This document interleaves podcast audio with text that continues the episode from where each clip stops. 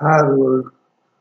This video is going to be about a activity about color recognition, a fun activity that you can do that will um, make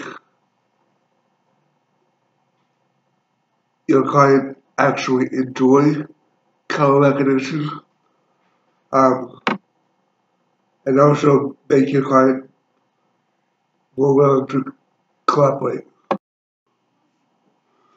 So the fun activity of color recognition that I'm talking about is having your client or clients be able to identify the different colors of um, both of these cups. Um, and if they're able to um, say and point to what color is where on these cups, uh, then they will be able to have like their favorite drink um, within the cup.